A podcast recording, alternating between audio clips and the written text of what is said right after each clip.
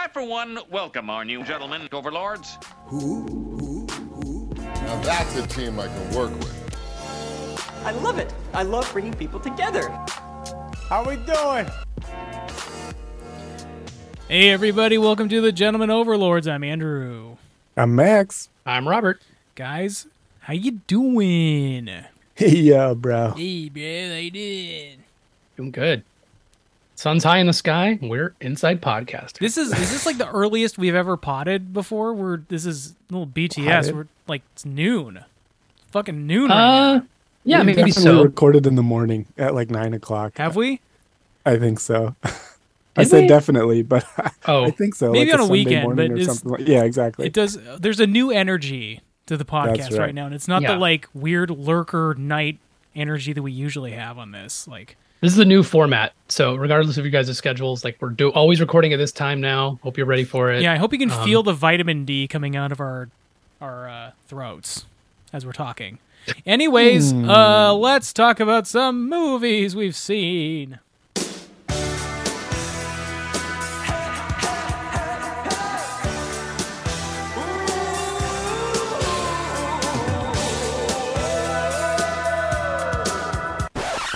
Don't you forget about me. Look my way, girl. Something breakfast. Movies we've seen. Robert, what movies have you seen? Um, let's see. Uh, well, I very, you know, can I talk about a movie I almost saw? Okay, movies we've almost seen. No, I did think about watching that uh that other Riddick movie. Is it just called Riddick? Just The- the Riddick, 20, yeah. 2013 or whatever. Mhm. But um, Then, chickened then there was the the MTV series with Rob Dyrdek where he comments on the movie Riddick, which is ridic- ridiculousness. Mm. Hello. So anyway, so I uh, thought about so I thought about watching that. I chickened out. Figured it would it would maybe even be better po- uh, fodder for the pod if we ever revisit it. We ever do, if the we ever do. Fa- Potter, as we call it. mhm, Harry yes, we do.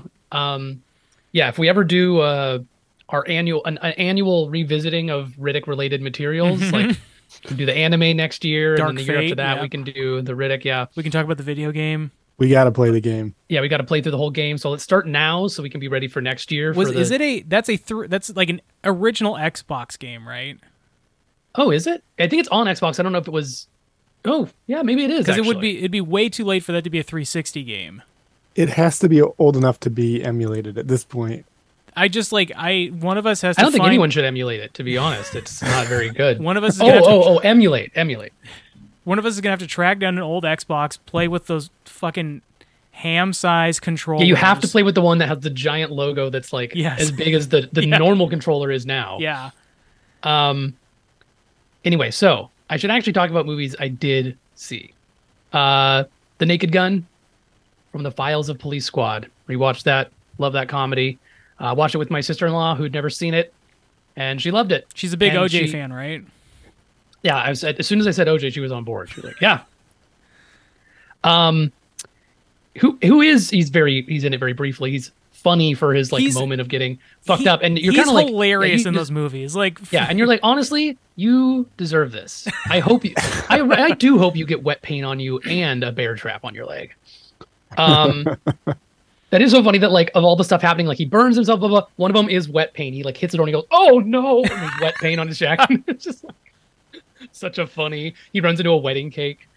Um, so hilarious. I love that style of comedy. The it, it sucks that since then we've had just like lesser and lesser versions of that kind of stuff. You Mhm. know, like the I'm not trying to ruffle any feathers, but like you know, not even not another teen movie because I feel like there's some funny stuff in there. But like you know, once it got to like meet the Spartans and all that shit, I it just saw I just saw a, an advertisement on my Roku for one of those that I had not thought about probably since it came out, which was Dance Flick.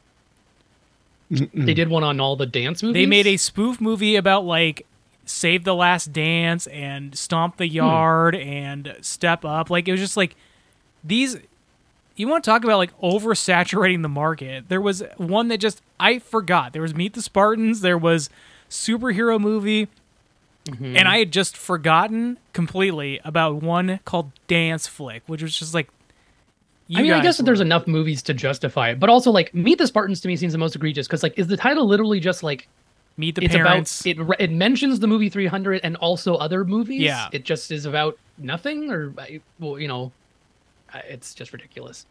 Um, I feel like I used to own that movie though. Like somebody left it somewhere, and I ended up with it. oh, I guess I'll keep this. Uh, yeah, nobody else is gonna keep it. I guess I will. I don't think it um, ever got watched, and probably ended up back at Goodwill. yeah, I rebought the Criterion version recently. it's pretty good. The 13 movie collection. Mm-hmm. Um, watched that. Watched. Um, you know, I got a Blu-ray of Speed Racer Work. because I've been talking about. Uh, we talked about briefly about maybe covering it again on the podcast. We had we had way back in our uh, episodes. We've we've covered it once. Um, ended up doing something else instead. Weird weird choice, but um. But uh. I bought the Blu-ray because I, I mentioned on the pod, and I think to you guys that I am considering renting out a theater at some point and uh, playing it. Mhm. And I wanted to have a Blu-ray best quality I could to to do that. I think a lot of theaters either you need to own it or you know, they need to be play it through Supply a, player copy like of it that. So somehow. Yeah. don't want them to stream just- it. You should have borrowed my uh, film reel of uh, Speed Racer. Oh, My IMAX film reel. damn.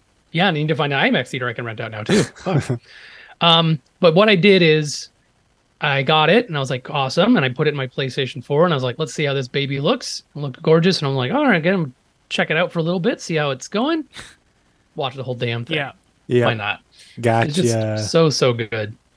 Um, love that movie. And I, um, I'm just so excited at the prospect of seeing that in a theater with people. So Yeah.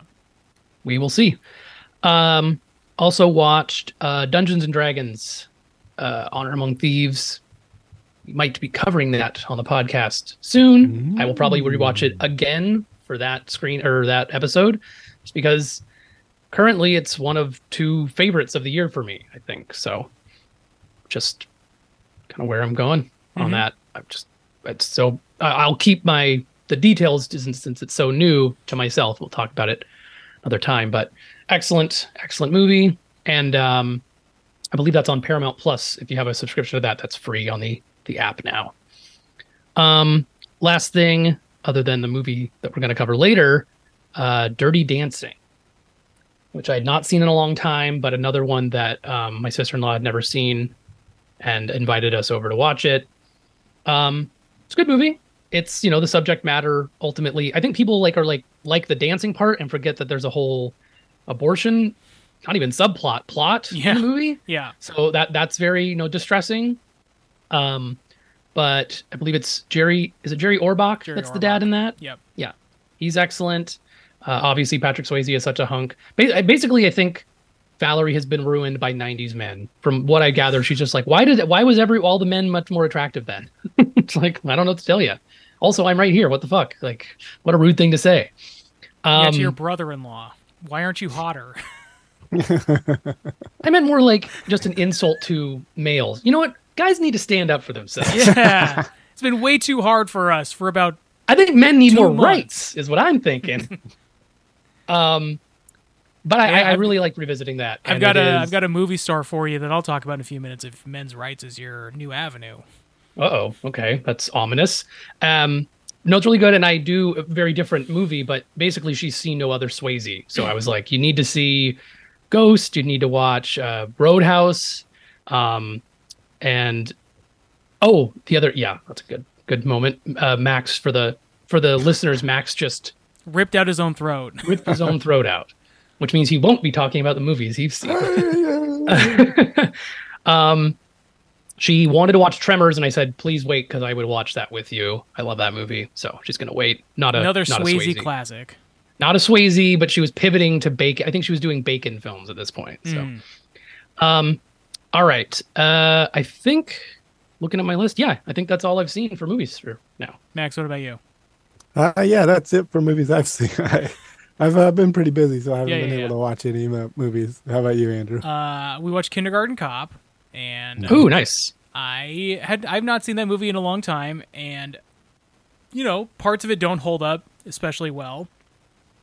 There's a whole like scene about one of the kids, one of the like boys in the class playing with dolls, and he's worried about the boy playing with dolls, and there's an implication that the kid might be gay. It's just like, all right, this is like 1990. This is this is humor for that time, but um, for a movie of its that's really of its time, I thought it held up pretty well. Other than that particular moment, Sure. and the part towards the end where like they're rushing him out because he's been shot and the kids are like mr kimble are you okay i was like oh my god i started crying i was like fuck that was these kids are so good i There's a lot of great kid actors in that, and also like don't let the kid. It's like the Simpsons uh, Treehouse of Horror when Martin dies and they're pu- wheeling him out of the Yeah. class and the sheet falls off. It's like Yeah. don't let the fucking kids see the shot teacher. What the- yeah I almost said something grim, but I'll leave it. You- I'll keep it to leave it at myself. that, leave it at Um, but um, yeah, uh, we've been to that. I've seen that school too. That's Oh, in the you? same town as the Goonies house in Astoria. yeah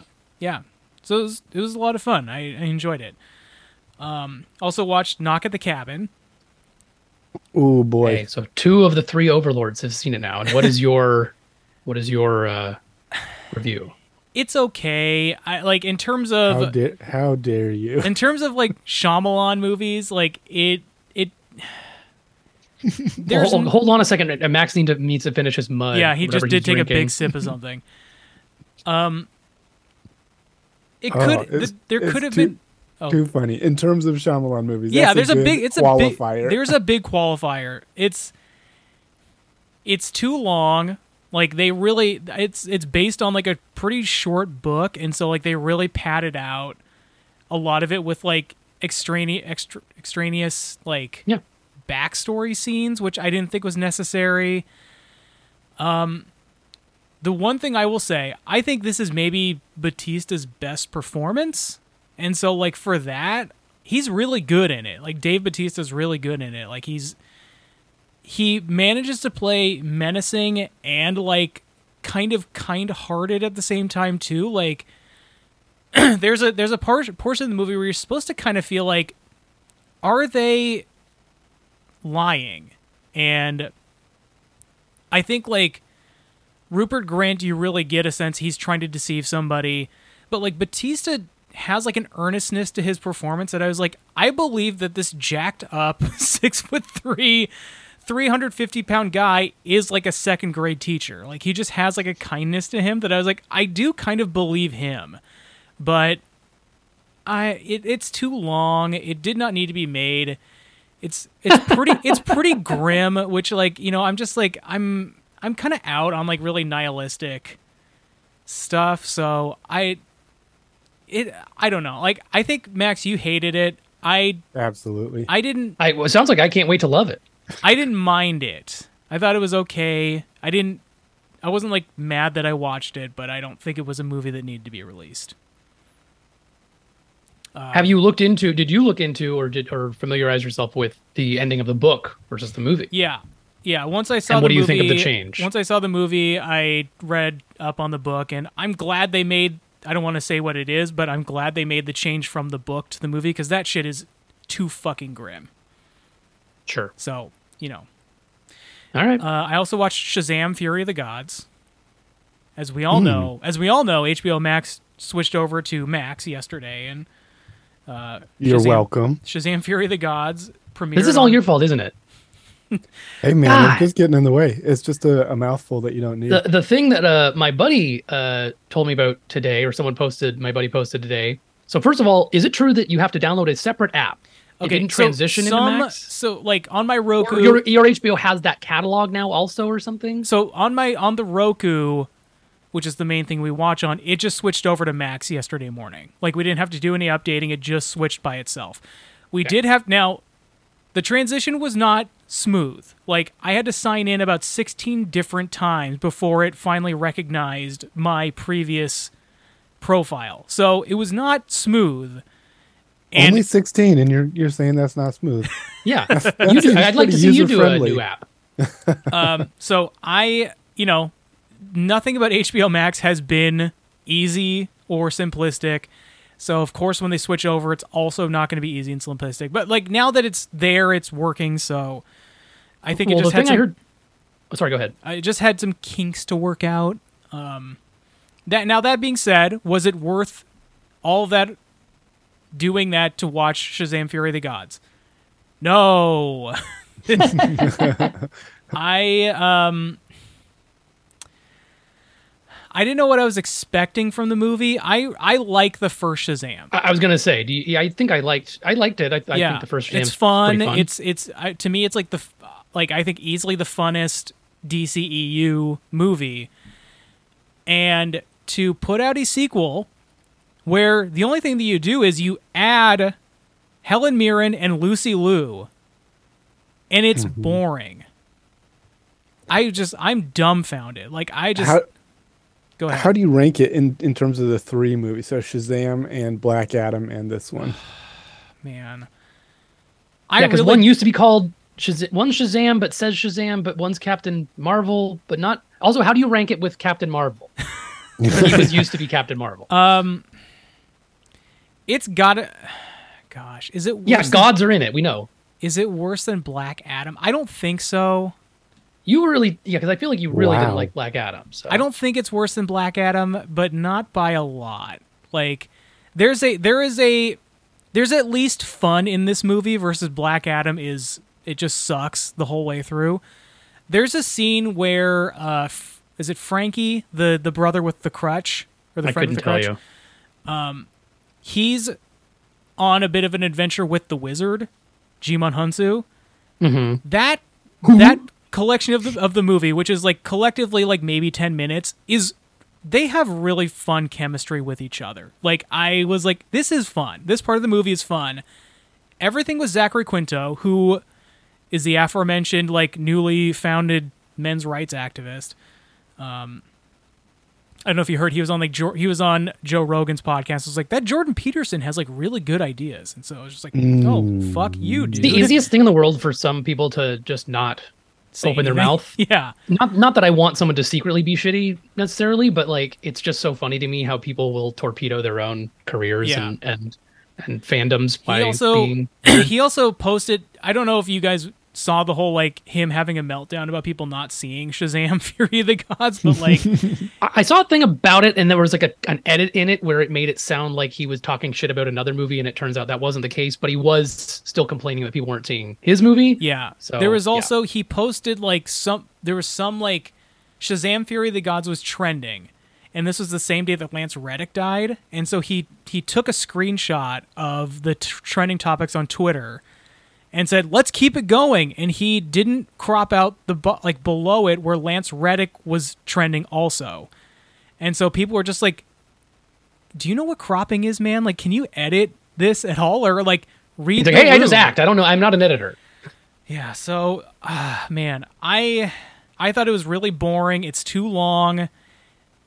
Some, I mean, like, there's a Hated they- that trailer too. the trailer sucks. I and like the they have a scene. I don't know how this scene exists where he's saying to Helen Mirren, "Hey, I've seen the Fast and the Furious movies. I know about family." And it's just like she's in those movies. Like how did you make this scene without it being like somewhat tongue in cheek or something? Like to Well, I do mean, it wasn't that the the point of it? Why would he reference it otherwise? because she was like, she, it- what he's doing is he's trying to trap her, and like the other, sh- the other Aren't they like are at an In and Out or some shit? Yeah.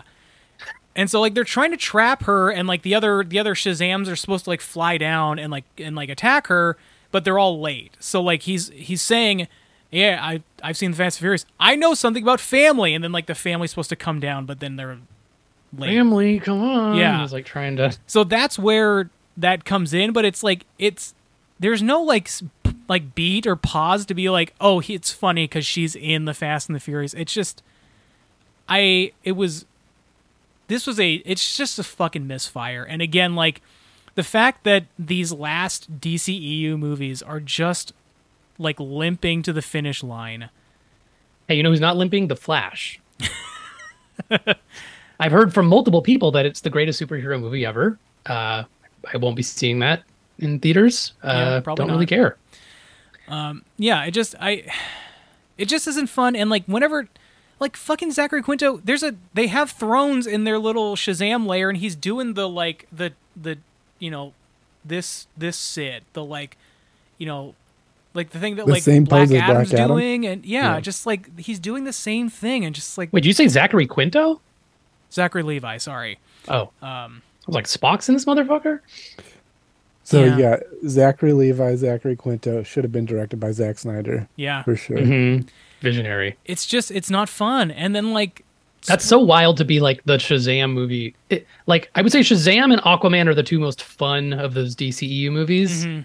I mean, if And you're it's wild. discounting the newest Suicide Squad, Oh, sure. yeah, yeah, That, yeah. you know what? You know, you're right. That that is good too. But it's still like grim in the terms of like the subject matter. It feels like you know there's like more people dying and stuff like that.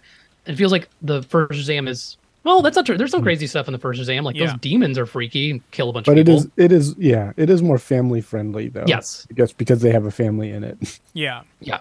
And also he's seen the Fast and Furious movies apparently. Do you think Helen Mirren was on the red carpet and was like, "Oh, I'd love to be in those Fast and the Furious movies," and then that's how they cast her. And then she was also like, "Ooh, but I would I would probably just have to be doing a paycheck to be in the Shazam movie." And then Get her in, hired get her in. she wants in. Yeah, just not fun. I that's what you want from the, that movie is for it to be fun, and it's not. So it's it's too bad. But That's a damn shame that they didn't learn what made the first one successful. yeah, Yeah. I I don't know what happened. Like it, it, I don't know. Like you know, sometimes you can watch the movie and you can see like studio interference or like conflicting. You know, like there's too many voices in the kitchen and like somebody, you know, like nobody's voice is coming through. I just don't know what happened. Like it just kind of feels like they rushed a movie out almost, and like This, this was The Rock when he thought that he like owned the DC yeah.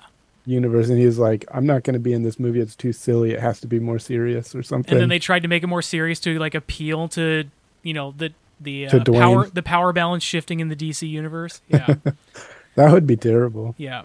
I hope Anyway, that's not the case. um, all right, let's talk about some TV shows we've seen. TV shows we've seen. We've seen Robert, what are you seeing? Um, other than just that, a couple more episodes of that um, Unicorns Warriors Eternal, I haven't really watched a ton of TV. Um, and I did wonder if, hey, I'll just bring it up on the pod now. Are we going to be covering Secret Invasion when that comes out soon? Oh, I think we have to right for the mini.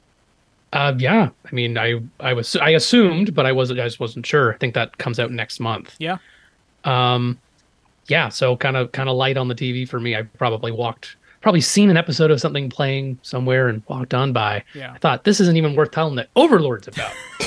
um, so like all those other ones that you watch half of at the bar. yeah, yeah, yeah. But I do. I mean, I do tend to actually like watch something and then like finish it later because I'm like, oh, I want to keep you know watching that or whatever. Mhm. Not this time. Max, what about you? Uh, so yeah, Max. Uh, I watched a couple episodes more of the Little Drummer Girl, and uh, I'm enjoying that one. Um, it's kind of about uh, Israel and uh, Palestine and the stuff going on there, and um, but in like the 60s, 70s, and it's weird because it, it seemed like it was taking a very like anti-Palestinian um, stance thing. Like it's it's kind of I guess it's more just told from the perspective of the uh, Israeli side, uh, like Israeli secret agents essentially, um, and uh, it seems like it's turning at this point in the show to like be opening up the the negatives of the side that it's telling from, which is kind of cool. So we'll see we'll see where that goes. Um, but it's good. It's got a lot of star power in it, and uh, yeah, I'm excited to see the rest of it. Uh, directed by the same director who did Old Boy and um, and uh, the rest of the Vengeance uh, Mhm. trilogy. Cool. Oof. Oh, okay. And then just dropped my phone. I also watched The Goes Wrong Show. I don't know if you've uh, heard of that. Nope. It's like a, a comedy show where they they do a lot of physical comedy based on like I've only watched two episodes, but like uh the it's like a live performance, but they've built the stages incorrectly, and so they just kind of the actors sup- supposedly have to just like deal with Oh, that's fun. the fact that the stage is incorrect. And so like in in one of them they have uh, like a courtroom that was built at the wrong scale, so everything's really small and everyone's like scrunched in there. And then they have these other like these two uh, set pieces that break in the middle and like you know pull apart uh, and come back together. And then they end up putting the wrong sets together, so you have half of one set, half of another set, and they're kind of like repeating the things that they've done in the other set, but using all the I don't know. And then the other the other one that they build or the the other episode that I watched, they built one of the scenes at a 90 degree angle. Like it takes place in the south and it's called 90 degrees and so be, based on the temperature, but uh, instead they build the set at 90 degrees and so you have this long table that's standing up and there there's like they're supposed to be handing stuff to each other or pouring uh, a glass of whatever, but it's just like you know falling all the way to the other side. They, they switch the camera so it looks like you know the actors are just there, but they're all like tensing up because uh, they've got they have to maintain you know like sitting up at the table even though they would be falling over. What is this on? I I think it was just maybe on Roku. I'm not sure exactly. Like just the the Roku channel or Home whatever. channel or whatever. Yeah. Um, yeah, I was. I don't know if that's what it was. It was definitely watched on a Roku, but I don't know if that's, uh, if it was Roku specific. Uh, so yeah, sorry I couldn't tell you that, but that was pretty funny. I was laughing pretty loud at that. They did a pretty good job, and like it's kind of amazing some of the physical comedy that they were doing that like seemed pretty dangerous at points. Um, like it seemed like they were doing that uh, sitting in one spot and they weren't even strapped in at certain points or I don't know, kind of crazy. Or like actually throwing beer cans to like someone up at the top of the table, but it could like fall down and hit whoever was at the bottom potentially. Um anyway, yeah, I would check it out. Maybe I'll I'll watch some more of that. I also watched the first episode of the new season of Queer Eye and bawled my eyes out. Uh, they go to a frat. Um, this is in New Orleans, I think, and they go to a frat and, and kind of shape them up and like. Uh, it's kind of a, a different frat than you would expect, or that they aren't like the frat boys that you might think of when you think of a frat. In some ways, in some regards, the fact that they're like really gnarly and messy and all their stuff is like, um, pizza boxes everywhere. Um, but they do some some really good breaking down of toxic max- masculinity and kind of like uh, men not being able to express themselves or um, deal with emotions in a healthy way. Oh, is this what you were talking about about the men's rights and stuff? Yeah, that's that. Yeah. Andrew is with me on this one. uh, yeah, so I just I just think that uh, Jordan Peterson has a lot of good points. Uh, Oh, he joined Queer Eye. Wow, yeah, he's the he's the he's the sixth- it's the- dietitian one I mean, now. He's like, you just eat raw meat. It, I, you can't go you can't go wrong with just more men in his eyes. So you know it feels like the natural turn for him. Mhm. Yeah. Uh, but that's all I've watched, just a few episodes here and there. How about you, Andrew? Uh, I started watching it. I'm halfway through this the run of Avatar: The Last Airbender. I'd never watched Wow, it you really are on a Shyamalan kick. Yeah, the movie. I'm watching the movie. you're you're just on an Avatar kick, maybe. Yeah. Hey. Hey, Um, another thing we might cover on the pod soon. I it's really it's really good. My friend had recommended it to me, and I was like, yeah, I'll I'll give it a watch. I'd never really given it much of a chance before, and where I'm at right now is like is you know about halfway through season two, and it's just like, man, this show is really good. Like through the first season, I was like, yeah, I'm I'm enjoying it, and it's you know something to kind of keep on while I do other stuff, and now I'm like very invested in the show. So it's Okay, well, I, I've never seen it. I don't really want to. Don't really want spoilers, so I don't. Kind of didn't wish I didn't know there was a second season, but you know, just tread lightly, I guess. You know, just not. Don't say too much. So Okay, I won't. know. I won't also mention that there's a third season, and then of course that there's a follow up series. So, uh, fucking. I'm sorry, I said I wouldn't say it. Do you think you'll do uh, Legend of Korra? I think so. Yeah, yeah, I've, ne- I've never actually. Yeah, I, I, I was. I was joking, but also I've never actually seen these either, and I've Yeah. equally heard such great things. I just Mhm. haven't sat down and done it. yeah. So enjoying that a lot. And then I watched all the episodes of the Peacock series Mrs. Davis, Hmm. which is uh, Betty Gilpin she's a nun taking on a uh, artificial intelligence. Robert has stepped away from the computer. Finally. Yeah. Okay, now we can stop saying what we really think about Robert. Ah! Yeah, Mrs. Davis taking on a rogue AI, and it's uh Damon Lindelof is one of the creators of the show, and there's some there are some uh, Damon Lindelof trappings in it that aren't my favorite, but in terms of like a and you know there are questions that go unanswered by the end of the season, and it wraps up in a way that makes me think that it's a one season show. So in typical Damon Lindelof fashion, there's just um some stuff that you will never know about as much Polar as bear like shows to. up. So I liked it. I thought it was a very fun show. Betty Gilpin is great in it. Um, the whole cast is really good. It's funny. It's kind of surprising. Um, it's a little, you know, in the way that I talked about uh, the Legend of Vox Machina, like it can be a little edge lordy. Like, look at how far we can push the boundaries. You know, that sort of humor, which is not always my favorite.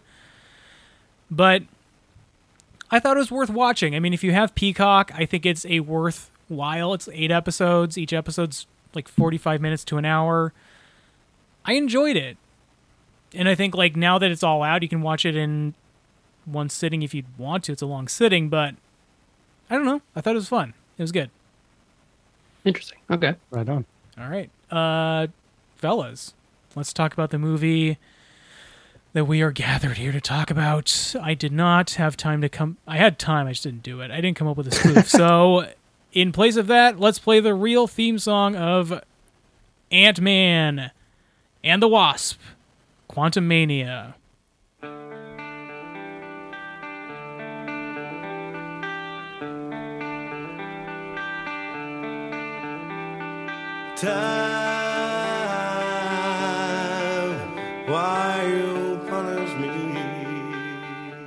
I don't know. I couldn't think of anything better. Uh, Ant-Man and the Wasp: Quantumania, streaming on Disney Plus, starring Paul Rudd, Kathryn Newton, Uh, Evangeline bleeped out. Lilly, Uh, uh, Michael Douglas, some other actor that we can't talk about in advertising anymore. Michelle Pfeiffer, and yeah, the the guy who sunk Like- Creed three.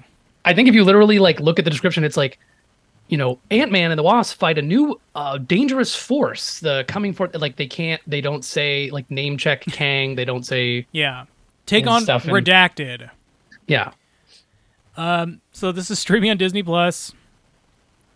Uh, would you guys recommend people log on to Disney Plus to watch Ant Man and the Wasp: Quantumania? My boys, I saw this in theaters long before you did, and uh, I've never seen it in theaters, so I uh, I wasn't happy then, and I wasn't happy rewatching it now. Would not recommend people go see this. Max, what about you?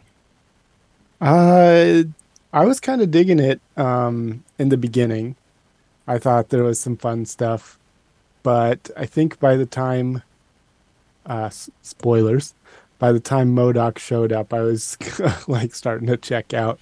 Uh, that was I am pretty, so pretty confused awful. about that, but we'll talk about it. I, I, like I, I, I, we'll we'll get into it. but but some of the early stuff uh, had some cool visuals had a like cool world building uh some fun stuff that, yeah i guess Ro- robert's kind of like uh moving his head like did it did Well- it really have world building i don't know if it did but it set a good scene i think the worlds are the world is moving and building itself sometimes, but I don't know if it was doing a, the world building of it all. I'm not so sure. No, I was gonna say, I want to hear what Andrew thinks too. We'll we'll get into. it. yeah yeah Uh, because of Robert, you sort of painting.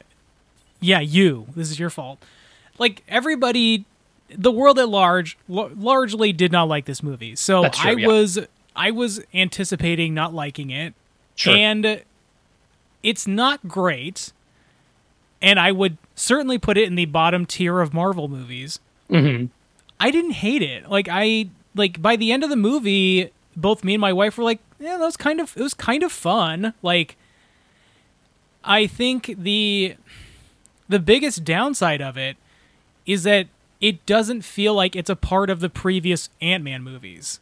Yeah. And so it, it to me it's it's it's not doing any of the stuff that made the other Ant-Mans fun. It's- and not yeah. I mean, like un- the un- the unfortunate thing, the largest unfortunate thing is that, um, I've already f- lost his name in my own mind. Uh, the guy who plays Kang, Jonathan Majors.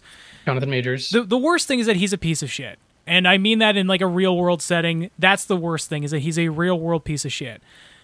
For this movie, it's unfortunate because this is largely a Kang vehicle that just so happens to feature Ant Man, the Wasp, Cassie, Hank Pym, and uh, Janet. Like, there's the, the this could be anybody else. Like this movie could literally be any other characters that happen Yeah. to fall into the quantum realm. And the the main feature of this is letting you know what a what sort of threat Kang is going to be for the larger Marvel universe. This Oh. being almost entirely disconnected from the other two Ant-Man movies, which I know David Dastmalchian is in this movie as the little blob creature. Mm-hmm. But the fact that his three friends are not in this movie for one second is weird, right? Like, there's not For like once, yeah. I thought for sure there would be a scene because they go into the quantum realm within like 30 seconds of the movie. Like it's, or you know, not that fast, but like it's within the first five minutes. And I thought for sure there would be some scene. They'd cut back to the lab, and the three friends walk in. They're like, "Hey, Scott, we've got this thing. Scott, Scott, where's Scott?" You know, like Ti, um, David Dastmalchian and uh, Michael Pena are not in this. Like Dave Dastmalchian is, but his the character that he plays, the three friends, are not present in this movie at all. Not even for like a flashback. And I was just like, why? Like, why are his friends not in this? We see, um, we see, uh, God, what's his name? The agent from. Oh, yeah, he's getting lunch with him. Yeah. from uh, from WandaVision and Yeah. the other Ant Man. He's in there for two seconds, and it's just like there's just no. It felt completely disconnected from everything else. Yeah. Um yeah, I don't know how we want to kind of approach it, but like uh, the other thing that kind of is confusing to me and it didn't need to include this, but I think there's a there was a lot in the advertising and the actual name that to me implied that there was going to be a time element. Yeah. Am I am I crazy? Kang says, "Hey, you've missed all these years. You wish, and you know they're setting up. Oh, Cassie went on this path. She became a criminal too, and and you wish you had all this time because of the snap that you were stuck in the quantum realm. I can give that back to you. I have a chair that can go to any other dimension and also any time in another dimension. I can send you back. I can give you back that lost time. Time, time, time, time, time. Quantum mania. quantum time. It never. I was just like, it never ended up being a thing. Maybe that's my own fault, but to me, that it implied. I, I I don't know. I was expecting some sort of travel in that sense. Uh, Some so I thought that was weird not to include. Yeah, I think if you're time not travel because yeah because it just ends up being uh, more of just another multiverse thing but a multiverse thing in a way where you're just stuck in one verse I yeah, that's the thing is Yeah. I I don't understand why this story was being told through an Ant-Man movie cuz like he's the wrong he's the wrong hero to go up against a Kang. Like the first one to really f- face with cuz like what we're supposed to come away from this movie is like holy shit. Kang's dangerous. And I'm going to get right to the end of the movie. Yeah, I feel like we Ant-Man, who kind of. Ant-Man, who is thought of as like kind of the comic relief and joke of the Avengers, they beat Kang, and you know we find out that there's a thousand more Kangs at least. But like, and tho- also they reveal some of those at the at the very end maybe in the credits Yeah. and those i'm not looking forward to seeing more of those new Kangs. no, me neither. But it's just like is this was not the way. One looks so much like the High Evolutionary. haven't Did you seen that? haven't seen it yet. Okay, but you have you seen what that character looks like? Yeah, Okay, he looks he looks like a weird face on like a on a sort of silvery and purpley body, and I was like, like what, what the hell? I Like, just I he- just thought if we're if we're supposed to believe that Kang is this superimposing villain, having him be defeated, at least one of them defeated in the first showing of him, is a mistake.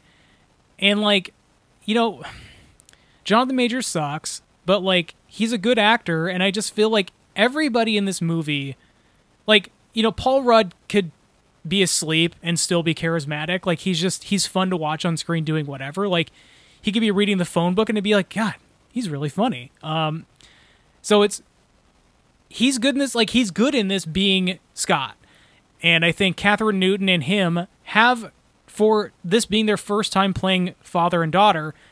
They have excellent father daughter chemistry in this movie. Mm. I think their stuff together is really fun.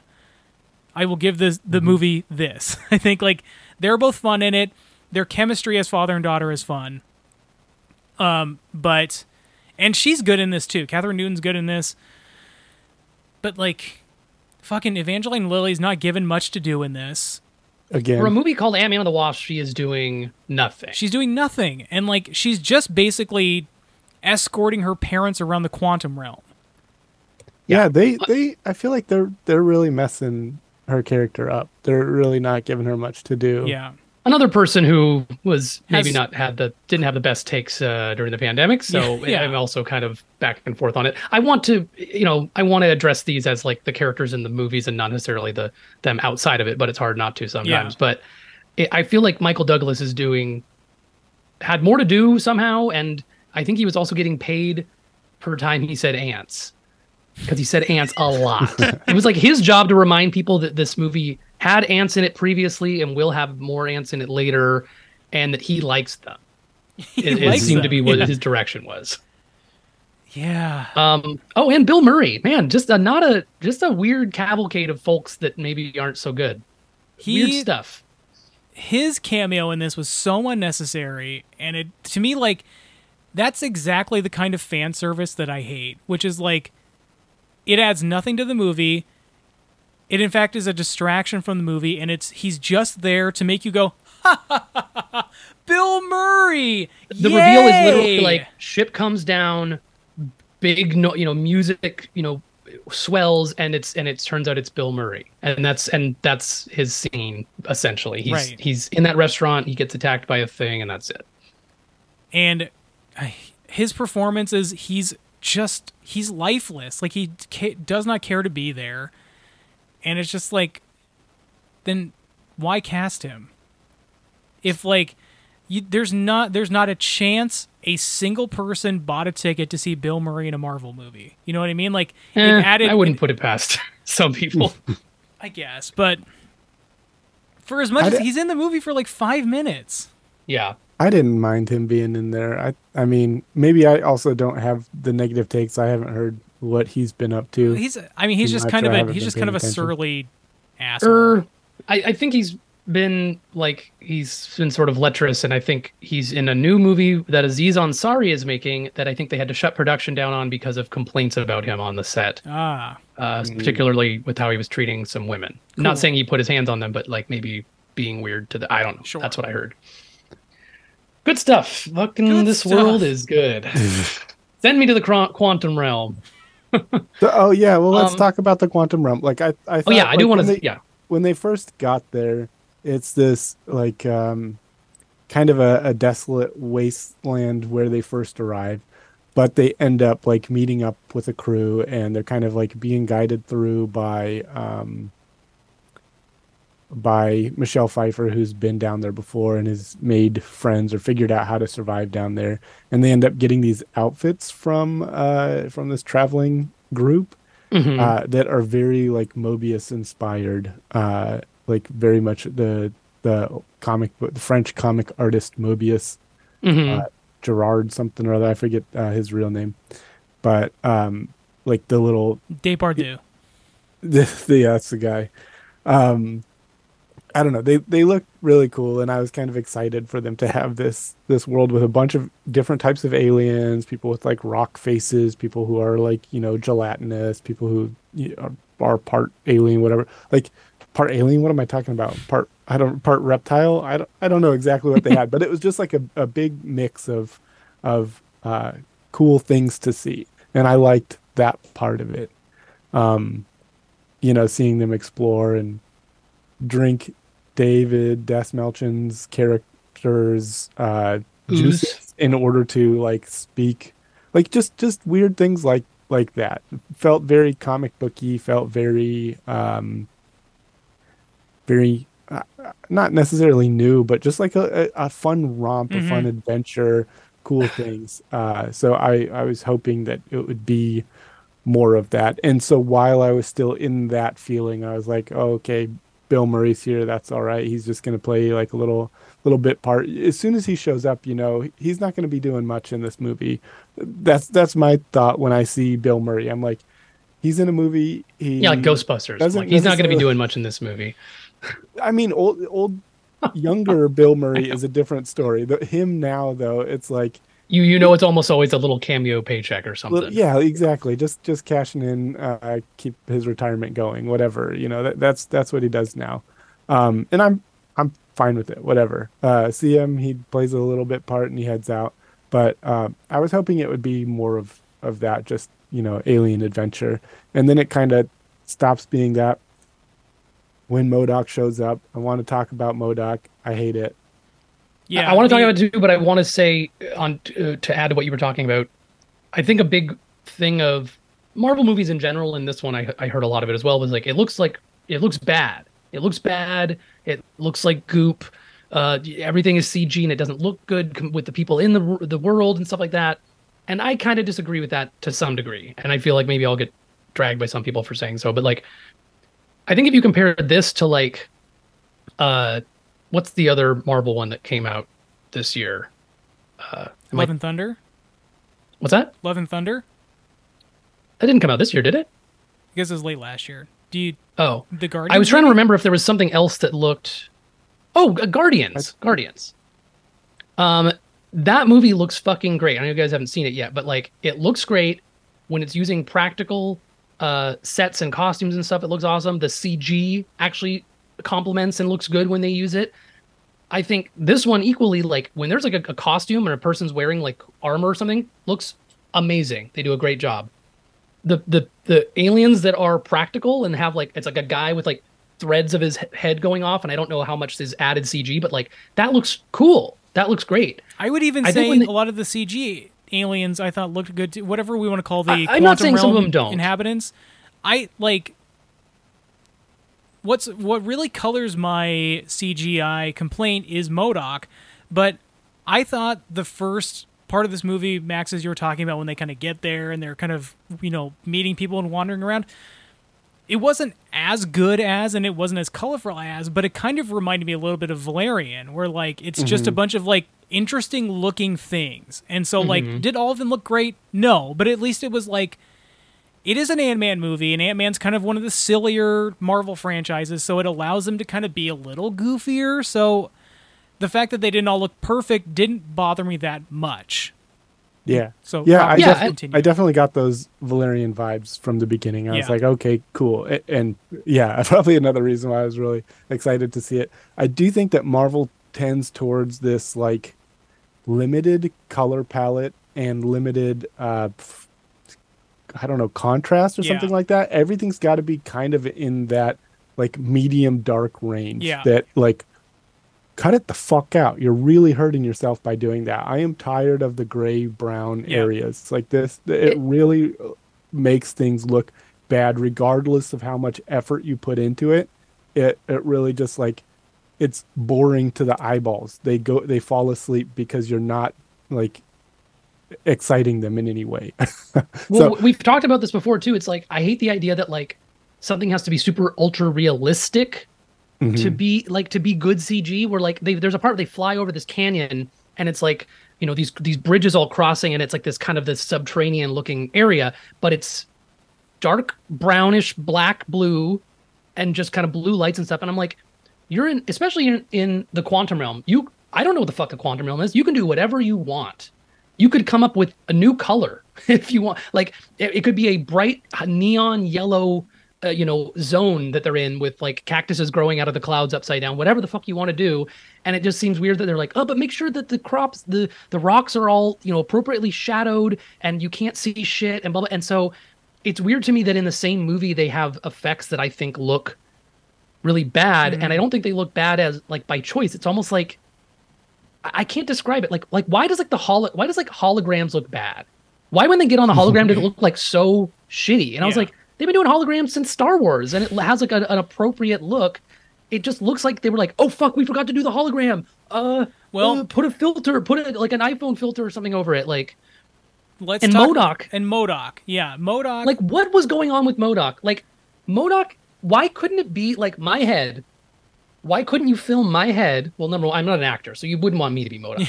But yeah, why don't they film the guy's head and like maybe make his face a little bit further in or, or add more of the head around it because MODOK is kind of is a big head but it's almost like his head is too big for even his features film it normal composite it correctly into the suit hell you could even probably actually put a practical thing around that actor i like that actor by the way yeah.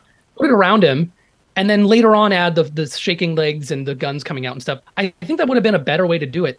The way they did like this stretched out, freaking, I, I, I- I was just like mind boggled. Like, was that? They like looked at it and they were like, "That's what I, we want. That's I- that's MODOK." It to me looked like a a Snapchat MODOK filter. Like that they just That's- like it's the kind of thing you have with your phone. You're doing it with your friends, and like ah, you get to be MODOK, and it's just like stretched out face. I babyfied you. Haha. yeah, like, it's there's just- I I'm watching this and like I, so for anybody who doesn't know, it's the char- it's Darren from the first movie. It, that actor, same character, became MODOK. Yellow Jacket. That you're right. That this made it through quality control, and everybody said this is good. Like it's not just like you know like that. This was going to be put into a major motion picture. Mm-hmm. It looks so like we could have affected that better on our phones. especially when you know this is Marvel and you know this is Disney, there is no shortage of money there. There's Yeah. no shortage of support from uh from viewers, right? The money going in is certainly there. They break records every time they put out a fucking movie. So they could do whatever they want to. This is just their uh their cost cutting, uh not giving their um studios enough time and giving them bad direction, I think. I also Uh, go ahead. Sorry. my guess is that the main reason this went wrong is because they wanted the performance of the actor and uh like they basically gave them this thing like you have to put his whole face into this and the way that we're going to be doing that because we want it one to one we don't want it to be cg we want to actually film the face and then put it on this body. But they didn't figure out the logistics of that. So basically they're taking they're filming his face and they have to stretch it around in order to to make it work. And it did Yeah. it didn't work. It didn't work. they should have just made like a, a, a 3d copy that like Or like never taken his mask off or something. Like just flash back to That- it being the Darren and just mask having the armor or something. the mask is awful too The mask. I mean, the mask awful, is awful, it's- but at least it looks consistent it's with better the rest than of his body. it's better than the stretched out face. My theory is that the people at Disney, like it was an edict from them for him to look as much like the Darren actor because they think the fans are stupid and they wouldn't recognize him if he was like scarred up or Yeah. like you know whatever.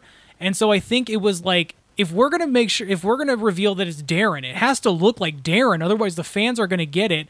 Instead, like I mean, they say every character gets a second to go Darren. Like That's the, the whole joke is every time he introduces himself, it like his it, the wind is taken out of him because they're like, huh, that little dork is back. Right. So like we get everybody gets a line to say like you're here and so I think like there was I this is just my guess because I've been watching Vince McMahon my whole life and he thinks his audience is stupid that they think that if it had been a different looking guy, if Darren had been scarred up to look like MODOK looks like in the comics, that we wouldn't be able to see that it's Darren. And never mind I- that every character, like you said, gets a second to take the wind out of the sails and be like, "Fucking Darren, what do you do?" You know, like I mean, plus they they do flashbacks in the middle of that too Yeah. to the older movie. They show some clips from it. Uh, like I wonder if this. I, I agree with you. That's what that's what I think. Like them trying to put his face Yeah. and make it as recognizable as possible as the actor who's doing it is is what killed it. I honestly think it could even have been a response to people not knowing who Darren is. And I don't like you you say, oh, they treat the audience like they're stupid. They might have been the, stupid. Why the fuck would you remember that this guy was the villain of like two movies ago of Ant Man, which seemed like he was dead. the- which is also like a decade ago. Do you remember how they took in the first Ant Man movie how they took out Ant Man? Most people don't even remember what happened in there, and it really doesn't matter. He's he's in that one single movie. He's not not part of the whole complex. Um, like I don't know. I I honestly just think it was a mistake to have it be that character. Yeah. I'm really I'm I I like the character of MODOK. I think that this was not the character of MODOK, Mhm. and I think that this is like the second time where they've tried to make MODOK funny by being like he's the mutant organism organism designed only for killing and it seems like there's this writer writer's room idea of but what if he's just kind of generic do you remember patton oswalt had a tv show Yeah. where he had a family of other MODOKs and kids and stuff like that like whoa isn't that so strange that that MODOK designed only for killing is just a normal ass guy He goes I never saw that show, but at least it was like a show out of the MCU, and it feels like if that's the take they want to have on it, then whatever. But, But what I'm saying is, it's an ineffective take. Yeah. Sure. That's not funny. That's not Sure. what makes MODOK an interesting character. Him being that wily ass, like I'm gonna get you, blah blah blah blah blah, and then like failing all the time. That's what. That's what's fun. That's what's good about MODOK. But the idea of him just being an office worker or him being like, you know, just some guy, a CEO at a company that kind of failed, like that's that's not cool. That's it. Just takes the wind out of what could be interesting about the character and just makes him kind of gnarly. Yeah. it just seemed pointless to make him someone from another the other movie. Like, why couldn't it just be like Kang was like, "Oh, I met this weird guy down here. He's stuck mm-hmm. here for too." the, it's for the joke. It's for like the it's the phys it's the it's the it's the That very good joke that everyone loves. That's the thing. whole I've. I've always said if you're going to change a character around and it's different from the comics, as long as it works, I don't care. This mm-hmm. did not work. Sure. So like Doesn't work. this was it was a bad execution, it was a bad idea. And like it's you know, I unfortunately it's kind of emblematic of the movie, which is like it's just it's it's an interesting idea. It was an interesting idea to have them down in the quantum realm. It's an interesting idea for them to introduce Kang this way, but it's all just executed in a poor way. And I don't know if that's has to do with the script writer. I don't know if that has to do with Disney. The fact that it it sounds like um Bob one of Bob Iger's edicts was to I didn't realize that the MCU had sort of fallen out of Kevin Feige's vision because like one of his edicts was to give the MCU back to Kevin Feige, and so I don't know if that means that like somebody else has been kind of helping, or if like he's been like because there's more projects, if he's kind of like you know um, not on the helm on some of them as Right. much or something. Because I was gonna say like they literally name check him and, and stuff in like She Hulk, and that was fairly recently. Right.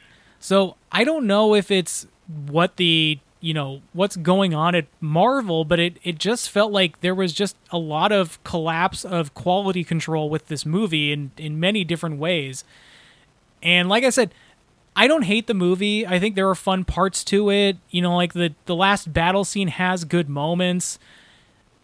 Again, I think both Paul Rudd and Kathryn Newton are good in this, mm-hmm. and like I wish Wasp was given a little bit more to do. I wish that the realms of the quantum realm had the rules of the quantum realm had held up from other movies. Like at the end of the first Ant Man, Hank tells Scott, "Don't spend too much time there, or you'll start to lose yourself."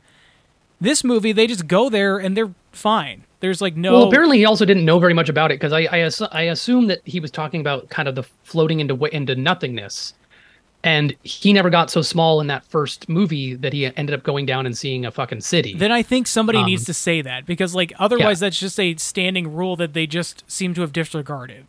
he does. I mean, yeah, I think he does kind of say like these are intelligent beings here. Wow, like I didn't know that there was all of this. Like this completely changes the laws of physics, reality, religion, blah blah blah. And it's like okay, so you're basically saying that like you assume that if you stayed down there too long, you would lose your mind. He guessed. And what actually happened is there's something even deeper down there that is tangible and you can exist on it and on the head of a pin and or smaller you're in this Head of a pin there's this vast place down there. Can we also talk about how they play so much and have a good time with getting small and then the second movie getting small and large and in between. Like it's i think it's a really funny when his suit is malfunction he's like little kid size Yeah. he has to sneak into the school. I think it's great when he's building size and he's hiding against it and, and the suit deflates not really him all great stuff that's ju- that's ant-man that's good stuff there's no scale to anything here Yes. Yes. you're not on Earth, so there's no scale. So when this this thing that looks like a sun flies up and it's a big octopus that's like full of energy, I'm like, okay, he's uh, he got bigger, but how big is this thing? Like, what is this thing? When he's in the the city later and he's like, Kang, we had a deal, and I'm like, okay, I know he's smashing buildings, but like, how big are these buildings compared to Earth buildings? Because they're all just kind of. I guess I know how big they are, but the can I say another thing too? And I'm sorry, I'm Well, I'm I- such a hater, but go, go ahead, Max. I'll, I'll on on that just on that subject when his daughter runs up because she also turns we're big, both big. we're both big there is absolutely nothing around either of them they are like it just looks like they are uh, i mean it should look like they're on an empty set but they look like they're on a green screen with an empty like 3d Yeah. world behind them and there's no there is you're like you said there's absolutely no like there are no people who are smaller than them around. There is n- zero. There's nothing. And and so like that line of yeah hey we're big doesn't it feel weird all this stuff so flat. Because you're like there's They're there's like, right, audience? Are, are, aren't we? we Uh, i mean you know you're you- normal. you're you're clearly both the exact same size that you would be if you were normal sized except yeah it's it, it just felt weird They could have had the little Kang bots, the the bad, the, the the white screen guys, like crawling on me. And he goes hugging her, and he goes, "Oh, sorry, I still got a few bad guys on me." That something, anything, or he's holding Anything. up, he's holding one of the ships. Oh, I forgot about that. Ah, you see, you hear them get thrown. Big Anything. laugh They from the audience. Ha they ha, had- he's still big. they have those like big houses that can fly around Yeah. that, Mhm. and shoot things. They could have one of those on set. You could have a small person standing by their foot. You could have anything, but there was absolutely nothing except an alien planet that you have no reference to the size. it's like we all know that- destroyed, so it's all rubble, just Sure. hanging around. There's we we know that they like we know that like Kang is the size of a human. We know that like in comparison to all the, the other actors, all these people are these size. So when he's stomping around and kicking their ships and and hitting the guys, like yeah, I get it, he's big. It's not like there's no scale, but mm-hmm. so often, especially in this quantum realm that's unfamiliar, yeah, you completely lose it. You lose the fun of it. He they become small and they're running along the ground in his other place, and it just it just loses all of its specialness. I feel like. Mm-hmm. The other thing I wanted to mention, I because I mentioned the little guards, are they called Kang bots or, or Kang? What are they called? The little what are they? they're His called citizens? they're called kangasaurs. Kang. they are. They were so stupid and ineffective, and they sound really dumb too. They have like a digitally like whoa no like kind of like a weird voice. Like she's like, "Give me the bridge code," and he's like, "I'll die first. And it's like, "Ah, I divined." You know, I, I mind read him. I know that Oh. he's like, "Oh damn it!" And then they throw him away, and they do this. It kind of sounds like when you die in a video game is what they sound like. And I was like, I I totally why forgot. are these the, the the these are supposed to be imposing like you know it was even scarier like actually scary like the Chitauri from Avengers 1 gross ugly aliens that have armor and fly around and are and are creepy and you're like ew are they gonna they're just gonna like punch you until you die or like eat you alive like they look freaky the the the menacing guys from uh uh Endgame the ones that are like dying to get through the shield in you know in the uh why can't I think of Wakanda. Wakanda where it's like oh, these guys are creepy and gross like minions to have for a bad guy. I think What he, the fuck are these guys? I mean, I I think those two are examples of of them also done poorly. I think this is Well- a bigger uh, like a I I- agree like maybe they're maybe they're worse. I'm just saying, if those guys were escorting a prisoner to a thing, they're not going to get their ass kicked multiple times. I don't think.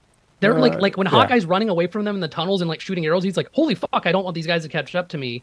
I'm not saying that like they're the best example of like a a th- you know a thug for a villain, but they were so nothing to me. that I- I- that's know. that's right. I think that's what nails it because I totally forgot who you were even talking about. I was like, Kangbot, what is he? What are you talking about? They just look like a iPod commercial. I don't know. They look like a, a video game character who rollerblades around really fast or something like that. It's Yeah. it's just it is one of those things where and I think Marvel has this is one of the major problems is they feel the need to create a massive army in every single movie that they do.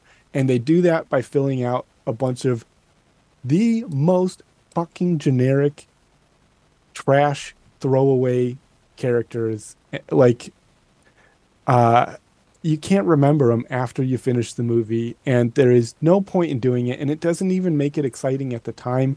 It's just distracting stuff going on in the background it's not going to sell any more toys. Like nobody no kid's going to give a shit that hey this this like uh character that like if you hadn't seen the thing you would think probably they're from tron. You know they're not from ant-man and the wasp. But like stop stop doing it. Stop making armies of generic. It doesn't like you can kill thousands of them and you do. Like that's the point of them but none of them has any impact on anyone. Like you you don't care that they're there you don't care when they're not there there's no way for a human to care about any of those characters when they're watching Are, the also, movie. what are they? Are they like are they humanoid? Are they like robots? Or do they just sound like that because they're in suits? Like what are? I think the Did they live description there was like they were part of the worlds that he's conquered previously. And he just brings them along. I mean, he like, crashed they there all by look e- himself. They all look exactly the same. Yeah, I. I, That, I they can't be from other worlds he's conquered because that was that's when he was exiled. I just I don't understand why he has them around. They're inept. Like it. If anything, if there's anything, Especially that, compared to him, That's- who is just like yeah. OP and can shoot beams and kill anything in he two seems, seconds. He Like, seems to have no patience for anything that's not like him. And he has all these inept guards that like he employs. These are people that he chooses to let, you know, he's like, take them away for me. And it's like, these are numbskulls. Why are you employing numbskulls? Like it it cuts the teeth out of Kang, too. To like for him to be like, Yeah, you you idiots, you take care of this. I have a pitch. I was just thinking about this a second ago. Max, I wasn't really listening to you. I was just I was thinking about something else. I'm just kidding. I was listening, but I was sort of thinking like, what do I want from this? What could have made this different and better? Number one, more time on Earth. I'm surprised I'm saying that, but like that's what I liked about the other Ant-Mans is they're more grounded. All of the stuff is happening in our world, and it's Ant-Man getting big and small in an environment that we're familiar with. Number one. Number two, I already mentioned the time, time, something we both don't have, Mr. Lang. I can give it back to you, blah, blah, blah. Actually, make it about time. He is doing an experiment where he goes into the quantum realm and realizes if I'm in the quantum realm for five minutes, but this much time passes in the real world, what if I could reverse that? What if I could somehow manipulate it where I could go back a stretch of time and then have it fuck up? Which sounds like this is going to be kind of like the Flash movie. Have it fuck up. He goes back to get Cassie and be, and, you know, have more time with her. It messes something up. Something is different. He doesn't have his powers. The Avengers don't happen. All sorts of stuff. He's going, jumps back in the quantum realm to try and correct it. Goes back to the future. It's weird again. But keep it more on the Earth, and have the the actual ant, you know, uh, Ant Man powers be more reflective of what's going on, and then have Kang be some guy that's like a, either a scientist he finds in the quantum realm or someone from Earth and uh, for a variant of Kang who's like, I can help you. I've been actually studying since I heard you went to the quantum realm. I've been studying this. And at the end of the movie, after he's helped Cassie or whatever, big reveal, Ant Man has accidentally helped this variant guy learn like the Kang tech or whatever he needs to start conquering this version of him. That would be a decent way to introduce him too, where it's like, hey, this guy seems kind of cool. Uh oh, he's actually bad. Instead of he's bad from the get go, basically, other than when he first saves uh, Michelle Pfeiffer. And I don't know. I just feel like something like that would have been a better. This is just such a I, I think I think those ideas reveal for the new phase, in Yeah. my opinion. I think those ideas could have been good if they had happened before Loki season one, where they already have the other variant of uh, of Kang who you know could be good but ends up being bad, and also the time travel that they did in what was it Endgame? hmm Yeah, Be, where you go back and uh, oh, it's a America Captain America versus another Captain America. Sure. Hulk is you know like slightly different now than he used to be, and yeah. So like I think probably those things would get ixnayed based on hey we've done that before we can't do it again. Yeah, I think um Yes. having and you know again that this was the this was like sort of the the worst Kang because all the other Kangs thought this one was so bad that they exiled him to the quantum realm, and they they beat him.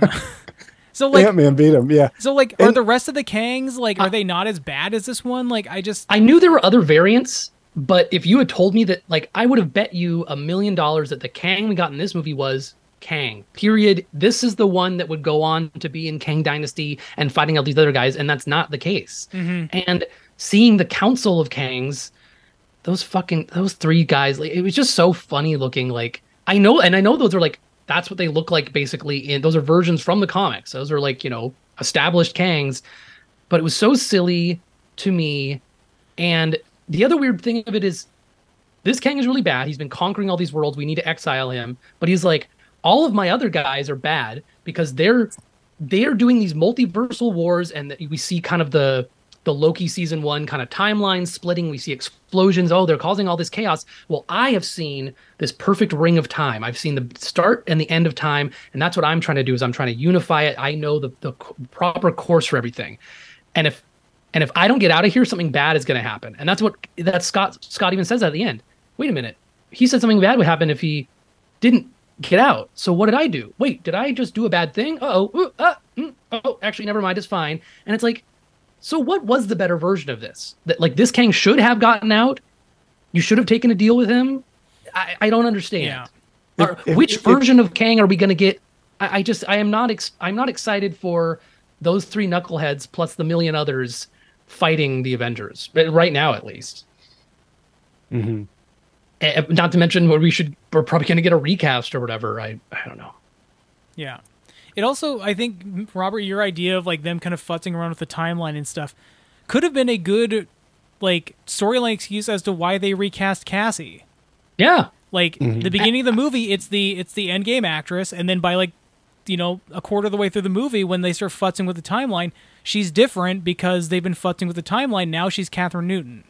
It shows her get the letter from Marvel saying, "Sorry, you've been recast, but you know, go in a different You direction." know, like if you blah, wanted, blah." like you could even like it could be it could like you could sort of retcon that that's why Rhodey looks different from the first movie to the second movie. You know, like other than hey, we just Next recast. baby.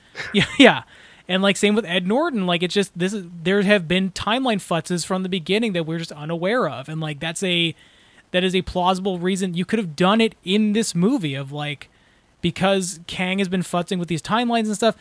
She's a different person. She looks different now. sure. It's still Which and, and again, I I see your point too, like Max and Andrew. Like as far as like, okay, like we're kind of in the we're in the alternate dimensions and realms kind of part of Marvel now, and and they've just done they've done time travel, so maybe we're not going to do time travel. I get that. I, that's fair to be like we're not going to also do time travel in this, but I just feel like the marketing really implied, and his mm-hmm. whole promise to Lang is. yeah. We're missing time. You know, no t- time doesn't basically s- is stopped here. Like, and it turns out when they come back, like no time as far as we can tell has passed. They come back the instant they left, mm-hmm. essentially. Yeah. So it just seems weird to like talk about that and imply that that's a thing that can happen, and then it, it never pays off in any way. And we're not even sure if it could. Like, if Kang can also traverse time, he could go back to the beginning of this whole thing and just like stop it from happening. It's also weird to me where he's like, I've killed all these Avengers, or you're the one with the hammer. You know how many rebellions I've put down? This is just nothing to me. And the thing that ends up killing him is smart, smarter ants. Yeah. Mm-hmm. Smarter ants do it. Which I did kind of like that like the ants landed there early and then had time to like develop into the society. Like that's kind of fun. Yeah. And you're keeping the ants in the picture, which is good. I I because I think like the ant stuff in the first movie is really fun. It's just bizarre to me. I think I don't know, man. I also think a better version of this movie is you know because so they get sucked in because Cassie is looking for a way to communicate with the quantum realm. They all get sucked in like three minutes into the movie. I think one one way or the other, either it's the Pyms and and Hope they get sucked into the quantum realm, and then Scott and Cassie are on the outside, and then they go find a variant of Kang that they don't know is Kang to like help them, and then they accidentally let him in the quantum realm, and that's where this all starts. So there's Sure. time for them to be on Earth. There's time for them to interact with the, the three friends, or vice versa. Hope and the and the Pyms are the ones that are left on Earth, and Scott and Cassie get sucked in the quantum realm. So there's like a split. So you have stuff that happens on Earth, and then one of the two of them makes a deal with Kang without realizing it's Kang. And then Yeah. that's how they mm-hmm. let in, him into the quantum realm in this whole you can do the whole thing. But instead of having this like convoluted backstory that Janet used to know Kang and they she sort of enabled him to become like the conqueror down there. Just it's too messy. It's too messy mm-hmm. and mm-hmm. it because of it s- sticking in the quantum realm for the whole two hours and however many minutes, it just didn't feel like an Ant Man movie. And I feel like having it partially on Earth could have helped it be more of an Ant Man movie than it was. Yeah, I agree with that. Um, Any final thoughts before we head out? I'm exhausted. Uh, I'm just. I've been waiting to talk to you guys about this before, and I know I'm. I'm coming at it harder than you guys are. It's just like I think it's just like disappointing. Yes. I think it's a bad way to start a new phase. I think it took a lot of what I liked about the other Ant Man movies out of it, ruined like the scale. Um, I didn't think the the daughter was a bad actress, but I just thought like she also just didn't. I felt like this was kind of like a lackluster debut for her, and I, I don't know. I was just kind of like bummed that. What is she? uh, What also? What is her name? Is she Stinger? What's her? What's the her hero name? I forget. She didn't say it in the movie, but she is like in the comics. Lil Ant Little Couldn't tell ya. Ant. um it's it, it just feels like i mean obviously Gunn is such a reason for this but like i cannot wait for you guys to see guardians 3 because i cannot believe these are in the same universe Stinger, they're is, just Stinger is right. just yeah. completely different levels of quality and and heart and and and just like visually just is even more striking i i want you guys to see it so bad so we can talk about it because it's Yeah. it's wild and especially like ant-man was the last marvel movie in theaters i saw before guardians and i was just like i can't believe it like i can't believe this is What the fuck is is DC about to become the watchable one? Po- yeah, possibly. I, if Gunn can get out of his own way, because I like Gunn and I like the stuff he's done for the Guardians he's done for Marvel. I liked his um, Suicide Squad, but I wonder, I wonder being kind of like the one who's heading it up, all up. It feels like he might be stretching himself thin. He's like, I'm doing this new Superman, but also I'm doing this, writing this show about these, you know, these eight, you know, oh, I forget what that one's called, but it's like, you know, the eight warriors or whatever. But is whatever. that is that not the position that Kevin Feige was in? I guess he never like, Feige's not, like- directed. yeah movie. exactly he's he's handing it off to people and he's the he's on hand his hand is on the wheel but he's not and who knows i mean maybe he really is on over some people's shoulders on certain projects but i so i'm you know i'm cautiously optimistic because god i would love a fucking fun good superman movie god i would love for dc to get good treatments of things. I don't hate dc the brand. I hate the vision of snyder and the and what it did to the their cinematic universe. Yeah, um, I've always loved DC and Marvel since I was a kid. I was probably DC before Marvel.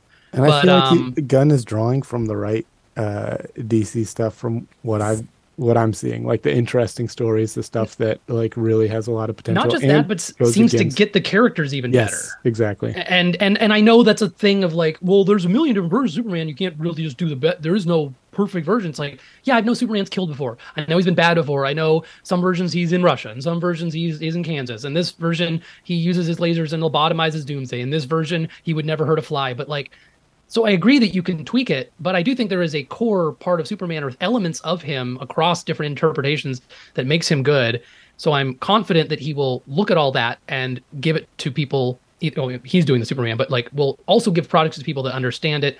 Whereas to take it back to Ant Man, this feels like yeah, it was drawing from like comic book references, and yeah, Bill Murray's character is actually a guy from the comics, and yeah, Kang has been in the quantum realm and blah blah blah. But like, it just felt so it, it, this truly felt like the Marvel machine to me in action, more mm-hmm. so than other works that I've seen of theirs recently, where it just felt like checking boxes. We've got to do a Yeah. third Ant Man, and he's going to be the one to kick off Kang in the new phase. It's like, okay, I guess I, you know, it like you said, Drew. I I don't think it other than it being in the quantum realm, and it didn't have to be.